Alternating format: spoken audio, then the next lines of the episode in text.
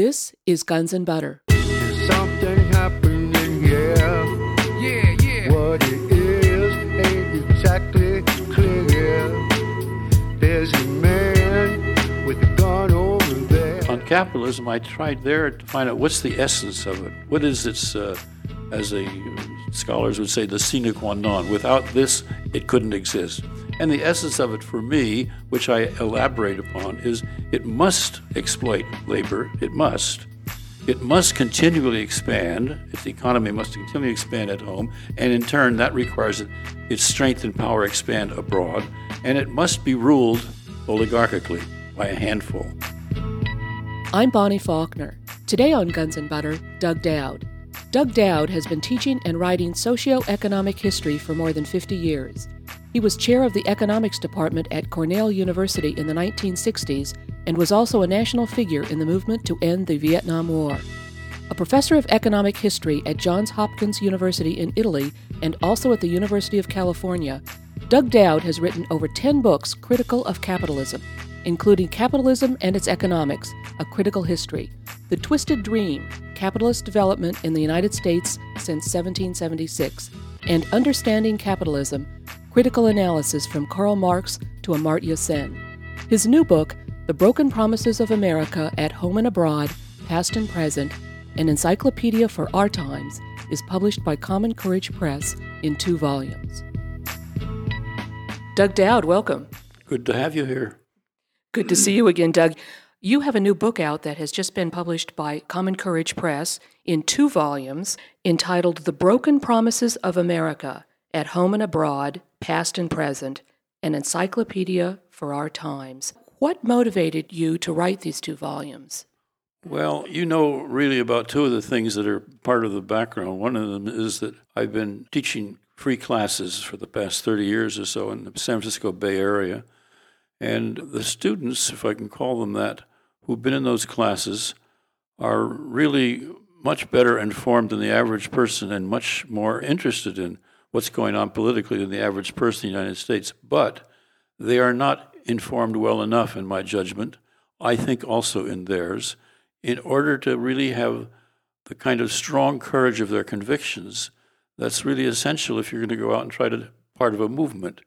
I mean, in, in this day and age of so much really dishonesty, which we call spin, in the media, from whether it's from politicians or business people or Hollywood or whatever the hell it is, is so much misinformation and disinformation and confused information and so much power behind what's wrong that it's very difficult for the average person to have the confidence, self confidence that will really, if we're going to have a serious political movement in this country, and we really need one now more than ever in our history, it's going to have to be done by a very small minority of the population becoming larger and larger and larger by political activity.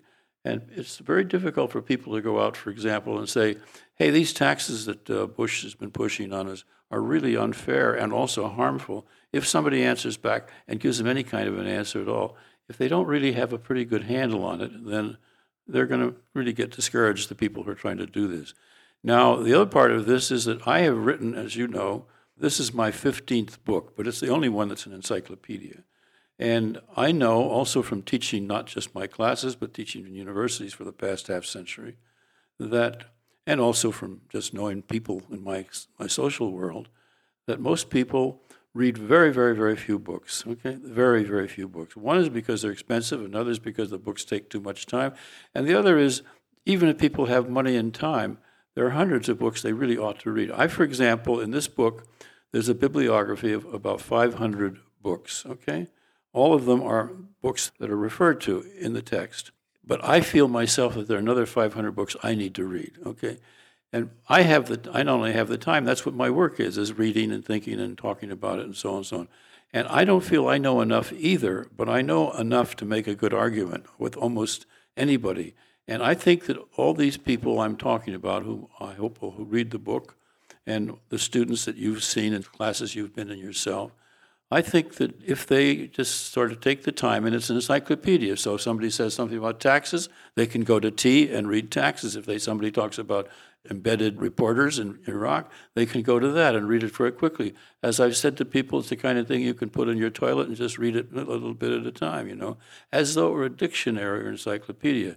Now, some of the entries in it are, and there are about 165 entries, but some of them are maybe a couple of paragraphs long, and some of them are 20 or 30 pages long. I mean, I have a one on racism that's 15 pages long, the one on Bush himself, his administration, his policies, and so on is about 35 pages long. And the book itself is about 800 pages, but it's in two volumes, so it's 400, 400 pages. So the motivation for the book was that, in, in some sense or another, a combination of what I see as real facts, namely that we're in a, the worst political, social, economic, and military crisis we've ever been in, an environmental crisis, and it's going to get very, very much worse no matter whether Kerry or Bush is elected, it's very important in my, my judgment that Bush be kicked out because they're the most dangerous people in the whole world. And the other thing is that people just simply have to recognize that voting, no matter how we vote, is not enough. We really have to organize ourselves into a very serious, widespread movement which represents all the various issues that all of us are interested in healthcare, education, the war, and so on all of us have to be working on those separate issues that fire us up most, but recognize we've got to be working together with all the other people, or else we're never going to be able to hold on. You understand? It's gotten to be very, very, very serious, and uh, and so on. That's my short answer. you know me; I give long answers. So the book is structured as an encyclopedia, meaning that people don't need to read it from cover to cover. They can pick up at any place. Oh, certainly, that's the whole idea is not to read it from cover to cover, but to go to the sort of thing that, that's biting on them that they want to know about. They can look it up, but also any entry that you look at, let's say uh, inequality, for example. If you look at inequality, then within a page or so, you'll see in bold, in bold letters, the word poverty will come up. That means there's an entry on poverty. If you look up poverty and other things, and you look up, you'll see racism within bold, and so on and so on and so on. So that in any given entry, there may be five or six or seven or even more cross references. The reason for this is that everything really is connected with everything else. You know, as I say in the book, there's an old song out in the 20s or the 30s called "The Hip Bone's Connected to the Thigh Bone," and so on and so on. But everything is interacting all the time. And if you just prick your leg with a pin, it's going to have several different consequences. Well, the same thing is true if you lower taxes, for example, of a certain kind. That's going to have consequences that go throughout the economy and the society. Some of the consequences will be tiny and some of them will be larger, but everything is connected. So the way the book was written was to make those connections so that people can go from one thing to another. But at the same time, they can just start at one thing and stick with it if that's what they want to do. Also, in each of these things, whenever I cite something, if it's a periodical, a New York Times or something, I give the full citation in the article. If it's from a book, I give the author's name and it's in full caps so people can know they can look up that book. And I hope some of them will go and read those books, or read part of those books, and so on.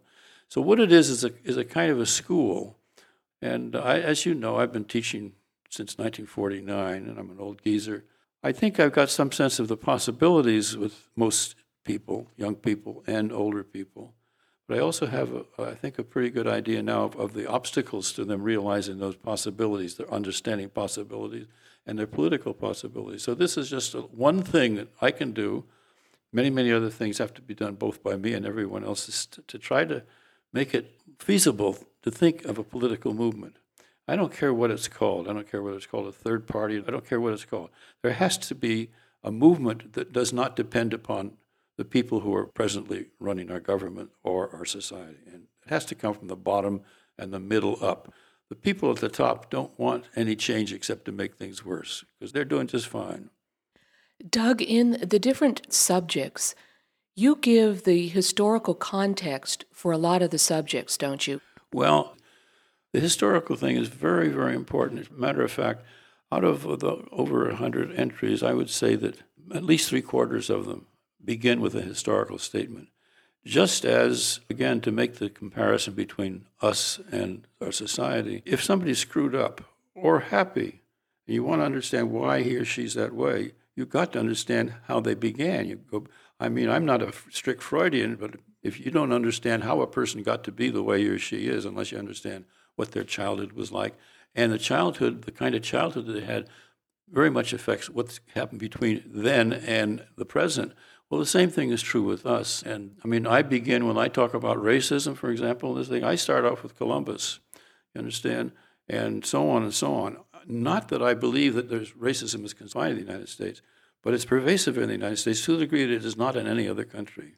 One of the things that made us the kind of nation we have become in terms of human contributions was that we got so many people from so many different cultures with so many different possibilities involved. And then what did we do?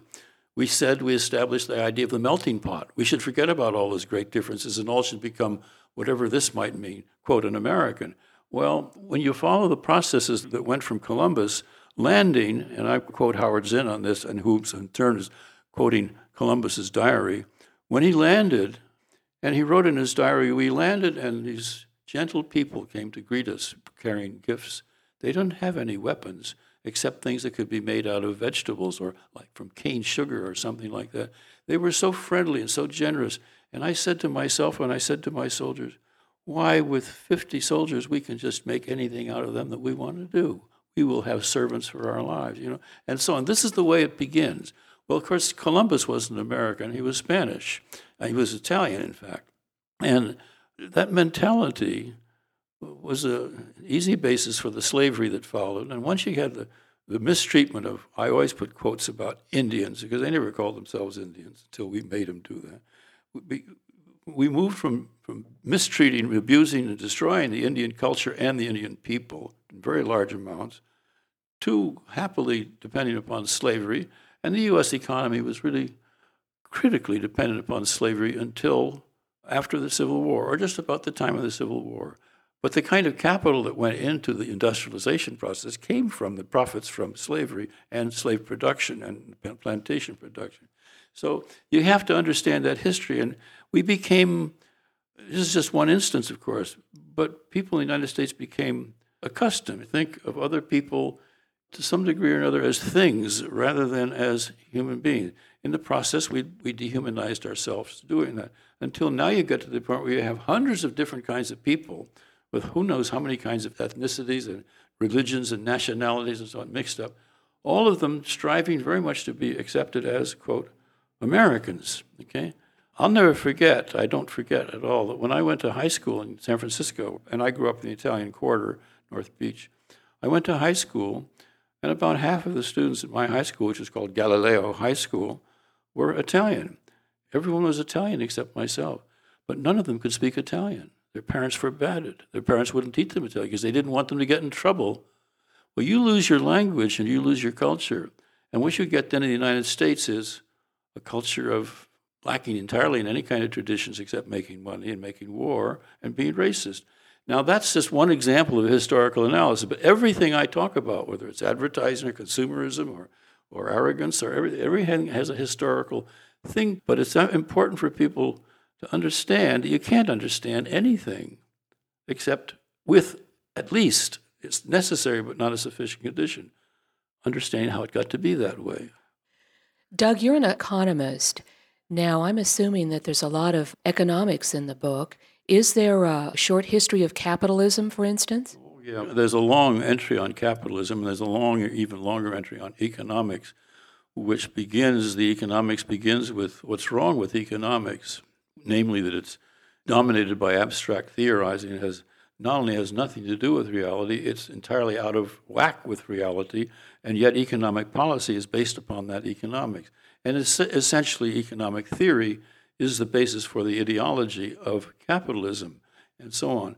But then I go on to argue about what is necessary to understand the economy. On capitalism, I tried there to find out what's the essence of it. What is its uh, as a scholars would say, the sine qua non. Without this, it couldn't exist. And the essence of it for me, which I elaborate upon, is it must exploit labor. It must. It must continually expand. Its economy must continually expand at home. And in turn, that requires that its strength and power expand abroad. And it must be ruled oligarchically by a handful. Okay, and then I try to explain how that works and so on and so on. I try to help people understand how capitalism works. And one of the things that's interesting is you could take a PhD in economics at a decent university and never hear the word capitalism. They talk about the free enterprise system and all that jazz, you know. It's not really jazz. I like jazz and I don't like that other stuff. But, but uh, and I might say, and this takes me to another thing, which should be one of the first things that one learns about in economics. I'd go to a word needs. One of the entries under N is needs. Uh, one of the things that economics just never talks about are human needs. You understand? The average person in the street, educated or uneducated, if you say to them, well, what's important for us to understand? One of the things the words would pop out was, our, so long as our needs are met. But there's nothing in there. Economics talks about wants, but not needs. And as my now too many years gone dead Paul Baran used to say, and I quote this particular thing he said several times in the book because it's relevant. Baran said, living under conditions of modern capitalism, we are taught to want what we don't need and not to want what we do. And that's almost, if you had to put something on the gravestone of capitalism, that would be it. It teaches people to want what they don't need and not to want what they do. And that's what consumerism is all about.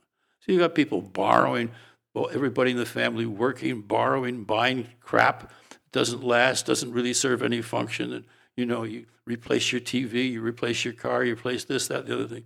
And at the same time, believing that a, a, universal health care system would be some kind of a disaster for themselves. Because how are they supposed to know? It's not the fault of the people if they don't know. I mean, the system, the, the information or the disinformation that we get, and a kind of a constant high din is always telling us something else. I mean, you have to go searching for, I have to go, I'm the guy who's talking, I have to go searching for a place to find a good explanation and justification for universal health care system. I'm speaking with economist and author Doug Dowd. I'm Bonnie Faulkner. This is Guns and Butter. Doug, you discuss in your book globalized monopoly capitalism, and you also have an entry on financialization. You give a short history of the financialization of economies, starting maybe from ancient times through the Middle Ages and up until the present. And in your entry on financialization, you talk about a concept of panic first. What's that? you know, it just happens that in the New York Times today, on the front page of the business section, Louis Uchitella, I think he pronounces his name, or Ukitela, who's their principal economics writer, financial writer, talks about just this question, summarizing the attitudes of people in the financial community, and some economists, and some business people, and so on. And what you have to know in the first place is the very rickety position of the United States, both in the world economy and at home. I mean, when you think about financialization, whatever else you're talking about, you're always talking about debt who owes and who's owed. Hmm? And that's not the only thing you're thinking about. You're also talking very important about speculation. Okay, speculation is financialization dominates the economy. Speculation dominates financialization. And it wasn't always us. If you go back to the beginnings, the pre beginnings, so to speak, the womb of capitalism was in late medieval Europe, where you had the city states, which were trading, trading city states, and it was trade and finance that dominated then. And then with the Industrial Revolution, it became to be for a very long time industry, manufacturing industry, production that dominated. And now, just in the past 20 years, financialization has come to dominate again. So that the data which I quote in the book, and the book is filled with data, it's filled with all kinds of substantiation, okay? And the data that you get, I might say the best single book on this area is written by a conservative who believes that capitalism is slicing its own throat, namely Kevin Phillips, who's written, oh, at least a half a dozen books in the last 10 years, and the one in which is filled with data It's called Wealth and Democracy. He's just scared out of his wits that capitalism is doing itself in by excessive greed and excessive speculation, excessive concentration of economic and political power and corruption and so on. He's just really, he's really scared. Okay, so what's happened now is that companies that used to depend upon their production and their efficiency in production are now being run by CEOs who have nothing to do with and know damn little, if anything, about production. I mean, I never was an admirer of the, the guys who ran General Motors or General Electric or General this, that, or the. These people, usually a Henry Ford, that kind of person, rose up in the production thing and had at least some sense of what's going on. The CEOs of today, I don't care which company you're talking about, whether it's pharmaceuticals or whatever, are hired for their or given their job because they're successfully aggressive in terms of what? In terms of making money in the financial relationships of their company. Okay, whether that's through the mergers and acquisitions money that is made by the people who pull these things off, or through the kinds of investments that they make in money rather and so on. And if you look at somebody like Phillips, or for that matter, the business, it doesn't matter what you look at, and you look at the figures for household debt, the national debt, foreign debt, the debt of non financial corporations, if you look at those things, it's just if you have any hair left, it makes your hair fall out. It's just really scary. I mean, the average household, by the time the average household gets to the first of every month and it gets a paycheck, I'm talking about the average household. Let's say their average, their check is $100, okay? Their debt that same month is $120, okay? Their debt is 120% of their income. And it's just, it's just scary, okay? It's really scary. And we're not talking now just about poor people. We're talking about middle income or relatively high income people who have been hoodwinked into thinking that there is no tomorrow. Okay, so they're mortgaging their houses. They're going to a second mortgage so they can get some spending money and so on because, well, the interest rates are low and so on and so on. And it's just extraordinary what people, and what are they doing all this to buy? Junk, you know, or image or something like that. And at the same time, their kids are screaming at them all the time because television is helping them to want more and more and more. So the households are in real, real trouble. To say nothing of what those households, the kind of trouble they have now with this recovery that is not a recovery for at least at least one million people are never going to get their jobs back again. And it, isn't just getting jobs; it's, they're not going to get the same pay that they used to get, and they're not going to get any benefits at all. So we're, we're just talking about a, a situation which is really critical already for the average person, but they don't know it yet, so they haven't given up yet. Although consumer confidence is dropping month by month, there's no panic. You get back to your word, there's no panic there yet, okay? And that isn't where it counts anyhow. Where it counts is in the financial world. Meanwhile, the foreign debt of the United States is now well over $4 trillion. I might say that when Reagan came into office, and he was one of the people who really pushed things ahead to the direction they're in now, it got started in the 70s as kind of a wrinkle on the, on the sheet, but Reagan just pulled out his pants and pissed all over the whole thing. And when Reagan came into office, the United States was the largest creditor nation in all of history. The rest of the world owed us $1 trillion. When he left office eight years later, the rest of the world, we owed $1 trillion. Now we owe over $4 trillion, and it's going up faster than $1 trillion every two years. Okay, faster than that. So in today's times, Uchitel or Ukitel is asking himself and economists, how long can this go on? Hmm? And the answer is nobody knows. That's one of the answers. Another answer is it depends. Another answer is well, things are changing pretty rapidly, but they're not changing in ways that are encouraging. For example, our main creditors, if you go back 10 years or so, were France, Germany, Japan, and Britain. Our main creditors now, China.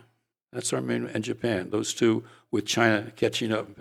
And it is up to the Chinese to decide, as they have decided, never to challenge the dollar because they don't want they don't want to have the dollar get to be flippity or fribbity. They have a need to have the United States importing more and more from them until their own economy can use up their own production more and more. Okay. So they don't want to have any monkeying around with the dollar. They don't want the dollar to explode. The Japanese, who were our best customer 10 years ago, and we were their best customer, their best customer now, let's see if I can remember the name of that country.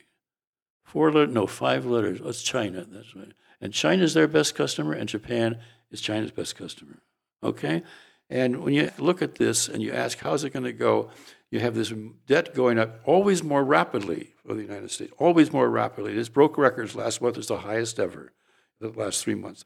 And with all this going on, and it must go on, okay, because everyone, whether it's in China or Japan or Germany or France or the United States, recognizes that the United States is keeping the whole world economy going by importing more than it's exporting and having to go into debt in order to do that. How else is it going to do it? Okay? So we have this situation where if the United States were to begin to have equal imports with exports, and our exports aren't going to go up, they're always going down, and we're becoming less and less industrialized with every year. Our exports aren't going to go up. That's not going to help us. If our imports go down, that means the rest of the world goes down. And as soon as that begins to get some, to some critical stage, and nobody can define what that point is, then somebody's going to think, I better unload. Because when the United States gets into trouble with its financial situation, then its currency goes down. Okay, the value of its currency goes down. That is to say, the people who own all those U.S. assets are going to lose a lot of money. So everyone knows. Everyone, I don't mean everyone, the little guy in the street, someplace in Sweden or something, but the people who are important in the financial community in the rest of the world know that if they decide the time has come, I better start dumping before everything goes down, then they're afraid, and rightly so, that's going to start the panic going. So don't panic first. Don't panic. Don't panic. But if you're going to panic, panic first. Now, this is such a, we're talking about something that's like two people standing on the edge of a building, wondering who's going to push. Is he going to push me or am I going to push him? You know, so at some point somebody's going to push, and we're talking about something that's really wild in the future. And that's just foreign debt and household debt. I'm not saying anything about the national debt or the debt of financial corporations or non-financial corporations, and financial corporations like banks. It's just extraordinary. Debt is the real four-letter word now. Okay, it really is fantastic. And this is not the first time in history that this sort of thing has happened. It's just that it's happening on a different scale now. Quantitatively, it's just enormous, okay? Not just enormous in terms of the number of people and the number of, quote, dollars, but qualitatively, it's something else again, also, because this is a moment. I said everything was connected some minutes ago. Qualitatively, the situation is everything is connected, where we're talking about the connection between politics, economics, environment, and the military. And this, the world is so fragile now, and we've made it more than anybody else, we have made it this way.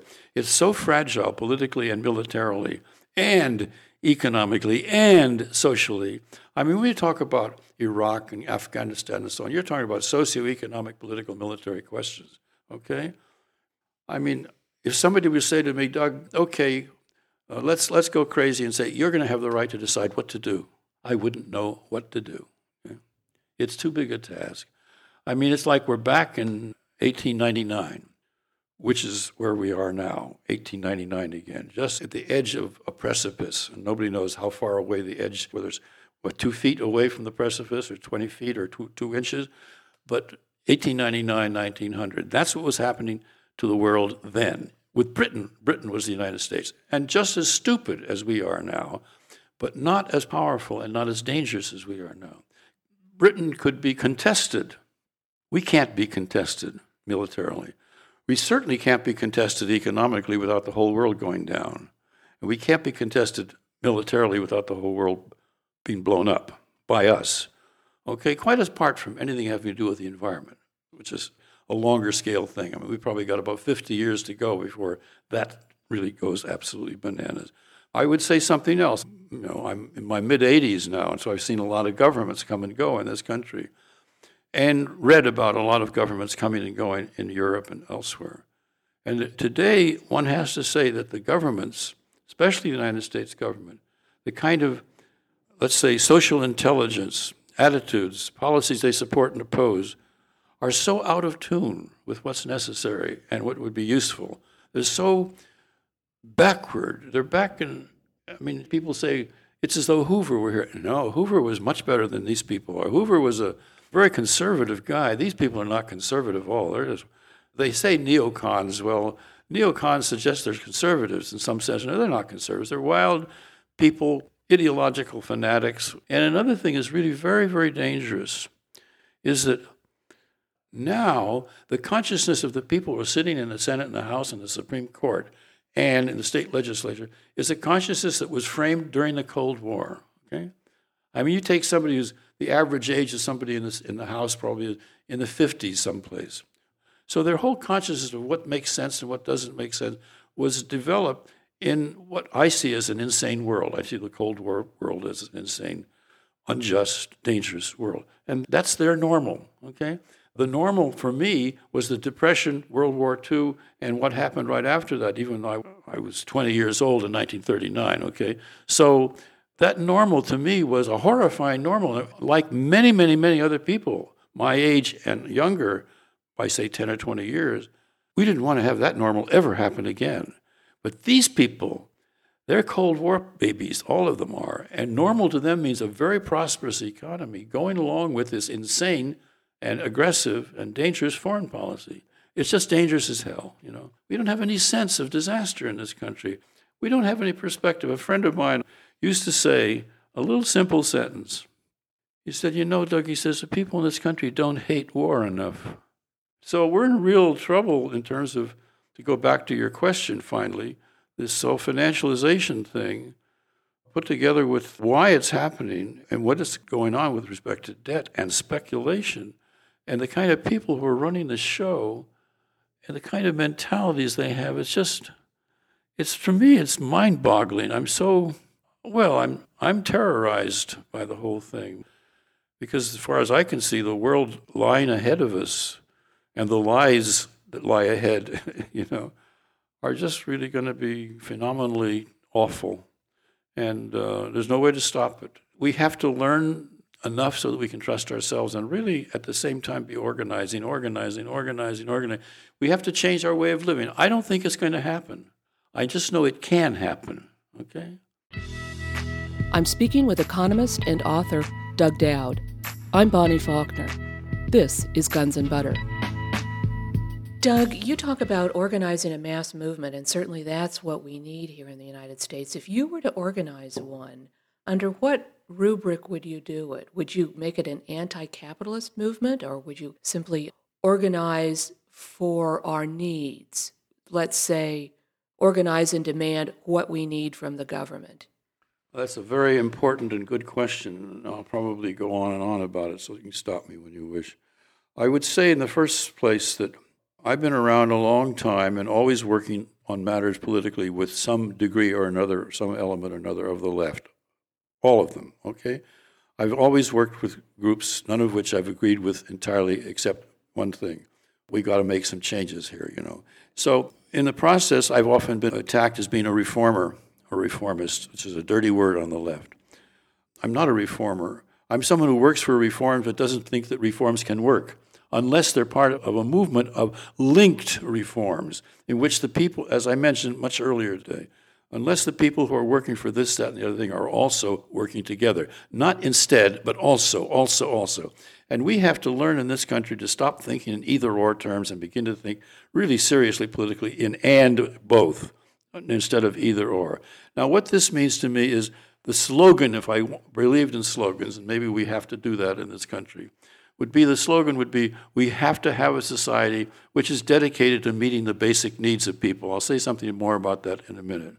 And a society which would do that can only come into being because of a massive movement rooted in ordinary people, not rich people, not professors, just ordinary people, no matter what they may be. And that movement, as it would be moving toward a different society, would be moving toward a society that was not capitalist. I don't give a damn what it's called. It would be not capitalist and it'd be one other thing. It would be really genuinely democratic, a non capitalist democratic society. A democracy means to me not political democracy, not economic democracy, not social democracy. It's not democracy unless it means all three, okay? Which means the economy has to become increasingly democratized. We have to be moving toward a society of equality, where equality doesn't mean we're all the same height, the same weight, or the same color, or the same. It means we are the same power. We all have as much power as everyone else has, okay? And as much dignity and as much opportunity. So that the educational system would be, for one thing, from the damn beginning, from the preschool to the PhD, would be geared to both the teaching and the learning be something that has in its bloodstream democratization of everything, okay? And so on. Now, let me say something about basic needs. I am, I am pissed off with so much about economics and our society. And one of the things I'm pissed off about, as I indicated earlier, was is total indifference to the whole concept of needs. The basic needs are very simple, simple, and there's no one who has any whose needs are more basic than anyone else's.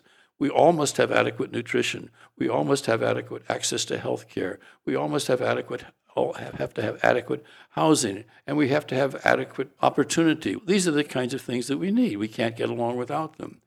And what we have done instead, and what capitalism not only has done, but must do, is to commodify everything. As everything is on the market. You get the health care you can pay for. You get the education depending upon your social status and your income and, and your housing. And your housing depends upon, and so on and so on and so on. We have to have a, a movement in which everyone in the left of center, and I don't think they do this yet by any means, understands and agrees that every person in our society and in the world has not just the need, but the right to have their basic needs met. Now you start working along those lines, and before you know it, you're talking about not revolution, but certainly not just reforms, because you can't move along that line without the power structure really being drizzled down to move toward the middle and the bottom. Move the bottom up and the top down, so you're getting a, a middle level of power structure. There still would be differences, but nevertheless, it's the movement, it's the direction that counts. And equality is, is something I would, so to speak, die for, okay? It's about the only thing I would die for. One of the things that people don't understand about or don't understand well enough about or not, too, not enough people understand well enough is that political involvement is not just something you do, it's a dynamic which changes you. And it changes you for the better. So that the more you work for something, you change. You're changed by it. It's a dynamic process. So that moving toward a linked reforms movement, trying to do that, would also raise our standard of what we need. And by, as far as I'm concerned, within a generation or so, assuming we wouldn't be wiped out in the process, people would begin to see that the whole idea of capitalism was really absolutely stupid, dangerous, dehumanizing, fatal idea. Okay? You don't even have to use the word capitalism. But in my judgment, parenthetically, so to speak, in this country, or perhaps in much of the world, but certainly in this country, the socialization process of the past 50 or 60 years, or even the past 100 years, has made words like socialism and communism and revolution so absurd in people's minds, or so awful in people's minds, that they can't even think about the words. Doug, do you feel that the permanent wars that we're now facing are a, a, consequence of a crisis in capitalism? Is that what's behind these wars? When you say capitalism, most people think of, of an economic system. It's never been and could never have been an economic system alone. It had to be from the beginning a socio-political system, socio-political economic system, where the power is held by the people who are who owned, the, owned and controlled the means of life, which we call the means of production. And it became, in the process of becoming capitalism, let's say that which, which it had become in some irreversible sense by the 18th century, perhaps earlier, perhaps not, but in Britain, come in becoming irreversible and becoming a system, that is to say, which wouldn't be undone except by major developments. It also became a cultural system. So capitalism and, and a military system. It's never been, it couldn't, in order for capitalism, for example, to come into power, could come into being and become irreversible, it was necessary for a political revolution in Britain. Understand? When I say revolution, I'm overusing a word, but but uh, transformation, shall we say? And that was a long process, many many decades. And Adam Smith, Adam Smith's main aim was, in fact, to speed up that process, which was on his way when he wrote in 1776, of all years in Britain.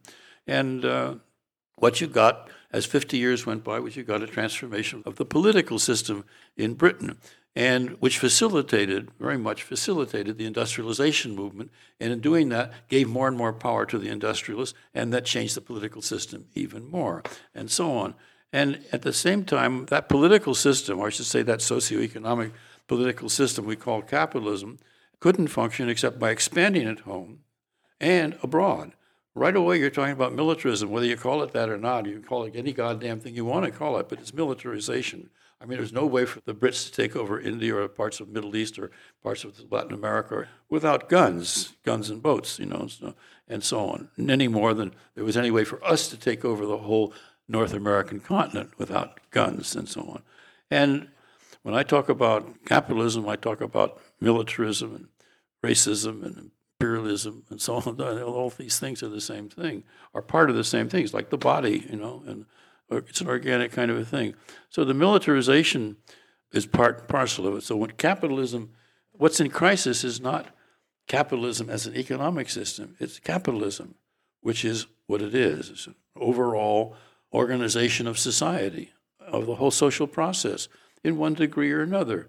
It's as though there were a great big bucket of red paint and dropped and everything to one degree or another, depending upon how close or how far it is from where the bucket of paint is, turns red to one degree or another. But I suppose that today one would have to say that the, the ways in which capitalism is both reaching its highest degrees of power and self destruction are in the cultural and the military realms.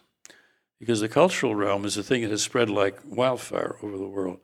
And U.S. capitalism is the most capitalist of all capitalist societies, and the least tradition bound, and the cruelest to its own people. And now that's beginning to be understood abroad. Could you talk a little bit about China? Well, the way I work as a teacher and as a writer is I spend two or three hours every day, whatever else I'm doing, reading, uh, whether it's periodicals or books or whatever, just try to keep up with what's going on and learn from things that have been going on. You know, it's sort of like breathing in and breathing out for me. I do that every day. And uh, I found myself about a year ago thinking, hey, I better start really keeping a file on China. China has always been a place that, in effect, especially if you're someone from the West Coast here, is a place that you always look down upon. You said, oh, all this stuff about Chinese culture, okay, okay, okay, but still, great big place with an awful lot of poor people being squat upon and so on and so on. And now, as it happens, uh, I don't have the clippings from today's Times, for example, in front of me, and there were several. But now what's happened is that there's a kind of a growing, very slowly growing recognition that China has always had also other kinds of qualities to it. People either recognize or make fun of the so called Mandarin rule. Well, one of the things that China has always been has been a society in which, however badly off the poor people are, and they've been very badly off, there's always been a small segment of the population is really very, very well educated and very well uh, trained and organized and so on and so on and so on. But a very small percentage of the Chinese population, which is 1.3 or some say 1.5 billion people, very small percentage of that is bigger than by far than Western European population, you understand, in toto. So you have now, and, and, now it's being recognized, if not by the average person in the United States, it's recognized by the corporations in the United States. That's the place where the next modern economy is going to come from. What we did was to move in capital over there, starting some decades ago and accelerating in the past two decades, and because cheap labor, et cetera, et cetera, et cetera. Okay, now what's happened is that that cheap labor now is getting factories of its own. Okay, and the technological expertise is rioting over there, and so on. And the same thing in a lesser degree, but still much greater degree than elsewhere, is happening in India.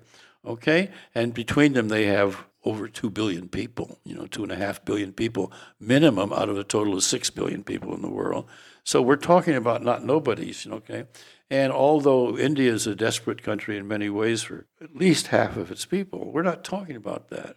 The United States was a desperate place too for most of its people in the 18th century and the 19th century, okay? And for at least a third of its people now.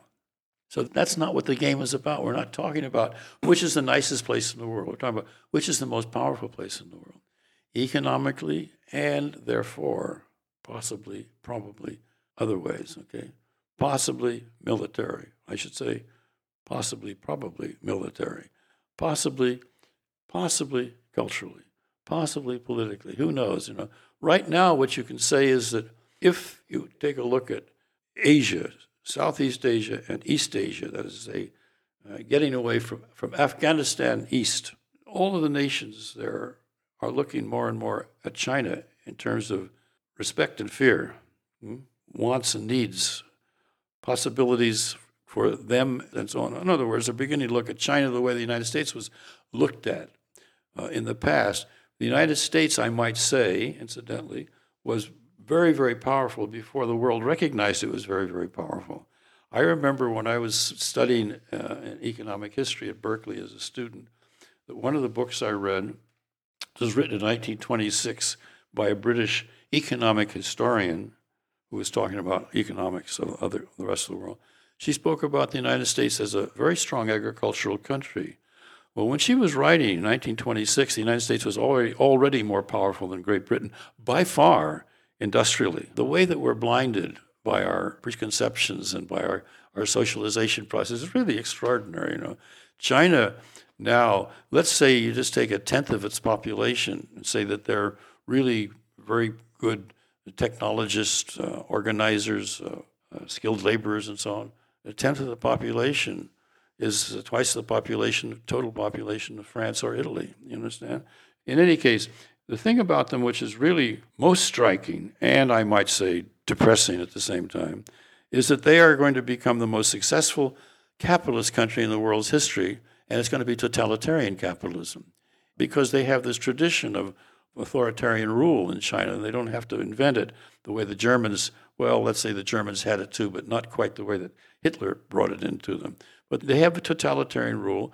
The Russians have totalitarian rule now too. Putin is moving toward it as rapidly as he can, and so on. But the Chinese have, because they have this totalitarian rule, and because they're not stupid, and because their economists and business people and their political people are all relatively relative to this country or Britain or France or Italy, relatively smart about what's going on in their own country, the probability is that they're going to be able to, any crisis that emerges over the next 10 or 20 years, and I'm absolutely positive it'll be within the next 10 years, any crisis that emerges, they will be able to handle that better than any other country in the world in terms of their ideas and their force, their power, their internal power, okay? They have the ability and the inclination to organize, to do what's necessary organizationally better than any other country in the world. It's too bad they do because it's a cruel country. It's really cruel. Okay? Britain was cruel too. We were cruel too. The French were cruel. The Italian, everyone's cruel. They got more people to be cruel about. And they have a long history of cruelty. So do we. I mean, just ask the descendants of the slaves in this country, you know. So do we. I mean, we're so goddamn arrogant about this as though we've had these beautiful, clean, white hands all of our lives. No dirt under the fingernails at all. In fact, bloody claws is what we've had. And because we've been so rich and because we've been so rhetorical about how great we are, we've convinced ourselves that we're really, you know, Princess Cinderella sort of a place. I'm speaking with economist and author Doug Dowd. I'm Bonnie Faulkner. This is Guns and Butter. And it happens that still here in 2004, I would say, in my experience, and I ought to know, it's easier for someone like myself to shoot off his mouth here than any other country in the world that I know about. You understand? For a while, it has been. And I went through the McCarthy period, you know, and I know there's no question about it. This place is dangerous as hell, but there is a tradition of people like myself, for example, being able to let off steam, if you want to call it something gentle like that, and get away with it for a longer while, at least, than in other countries. On the other hand, I almost didn't get away with it either. The FBI collected 2,500 pages on me, and all I ever did was talk, write and talk, you know? Mr. Dangerous. I mean, it's laughable, you know. I've never been dangerous. I've never even been influential, you know. So uh, that's the reason I got away. But they did arrest my good friends. I mean, the Seattle Seven was my son, was one of my son. The Chicago Seven, I was on the steering committee of the group in which they were all chosen. You understand? So I was lucky. So you can't get away with everything in this country. But one of the reasons we're able to get away with it, if we are, if and when we are, is because we don't make any difference. That's a great triumph, you know. I think as soon as one begins to make a difference, then you have to begin to wonder about things a little bit. A lot of people feel that we're heading for a police state here if things continue the way they're going with the Patriot Act 1, Patriot Act 2, the crackdown on immigrants. How do you see that? No one can predict things like this, but I would say that this administration, having gotten into power, even though it lost an election, uh, given the fact if it's re- reelected, if it's put back in office, they'll have four years in which to screw around any way it wants to. And I think they'll be much more aggressive in what they were doing at home and very probably as aggressive as they feel like being abroad. And I think at the same time, it cannot be forgotten or put aside, I think, that the war in Iraq is inevitably going to get worse and worse and worse and worse in terms of not just its casualties, but in terms of the kind of the kinds and qualities and quantities of strife that go on there. In effect, a suppressed civil war, where the civil war will be within Iraq and against us as well. I don't think there's any question at all. There's a kind of a quantum leap taking place every month amongst the Iraqi people against the United States. And it's interesting now that people in high places in Washington, without ever making a big thing about it, are all of them quite casually saying, well, of course it's going to take two or three or four or five or six years and so on. And Kerry and Bush are both saying something like that. Well, that's what it might seem as though it's going to take. They'll be lucky if that's what it takes. I think the probability is that we will be pushed out of there uh, as we were pushed out of Vietnam. And to the degree, this goes back to your question, to the degree that that happens, that will stimulate unrest in this country. And that unrest could then become a real danger to the administration, which it isn't now. Okay? Then anything will go with them. Important to understand what might be happening. Then we will become a police state too, or they'll try to make us become one. And I want to say something else along these lines. On my website, I hesitate to say this, but after I finished writing this book, I found myself not wanting to, but writing another book. Okay, and the book is called tentatively "Where We've Been and Where We're Headed," and it's a book. It's a narrative book. It's not like the encyclopedia. And in there, at some point, I feel it's important to, in terms of where we're headed, for people to pay some attention to Germany. Most people don't know anything about Germany in this country. In the 1920s, Germany was seen as the center of human achievement in the world. Most people don't know that. In science, in industry, in music, in literature, art, everything. Everybody went to Germany, they went to Berlin, or they went to someplace. All the intellectuals and engineers and scientists, everybody went there, you know. That was in 1925. In 1933, the president of Germany handed the government chancellorship to Hitler. Hitler's party had won one third of the vote in the election. That's all. The chancellor, of course, was a German general, Hindenburg. But between 1925 and 1933, what was going on was a development of two things one, a very powerful left movement, and two, a very powerful right wing movement. And the left was divided between socialists and communists and fighting very effectively against each other and not fighting at all effectively against the right. That's why Hitler got a third of the vote and got the government. When I say that's why, it's a poor use of words. In any case, what happened afterwards came to be called what I'm calling now, because I'm borrowing from others, the phenomenon of the good Germans. The good Germans means or refers to people who didn't support Hitler, didn't like what he was doing, but didn't oppose him just sort of remained silent. Between 1933, when he became chancellor, and say 1936, 1937, things kept happening, this, that, and the thing happened. Lots of stormtroopers walking around and lots of football fields with da da da, big deals going on, you know, and so on and so on. But it wasn't until you get to about 36, 37, 38, especially 38, that began to clamp down. And the good Germans were people who didn't like what he was doing, but just let it go on until it got to the point where two things happened. One, they got were afraid to open their mouths and too weak.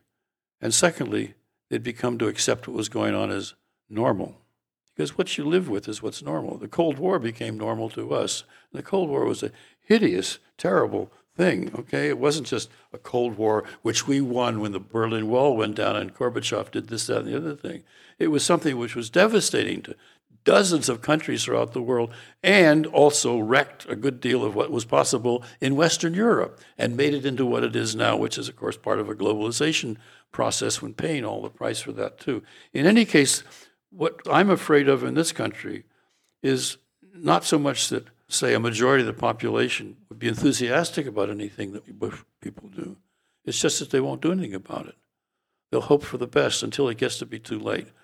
So I'm sort of, in some sense, another crying fire. You know, the fire is already lit, and the question is whether we can do something to, whether we can get enough fire people to put it out and start building something else. I think it can be done, but I think it has to begin now. Mm, I'm not optimistic about that. I'm hopeful, but not optimistic. I'm a I'm a Gramscian. I don't. Most people don't know who Gramsci was. Those who do know who he was know that he was a, in effect, the intellectual and political head of the left in Italy when Mussolini came into power, and he was imprisoned shortly after that. He went to prison in 1925, 26, and he stayed there until the last month of his life, and he died for while he was not while he was in the prison building. He was dying, so they took him out, so he died. But while he was there, as some who hear this will know uh, among the things he wrote was a bunch of things that came to be called the prison letters, his prison letters. And uh, in those letters, at one point, here he is writing from a fascist prison. He used this famous expression, which is very, very famous in Italy pessimism of the intellect, optimism of the will.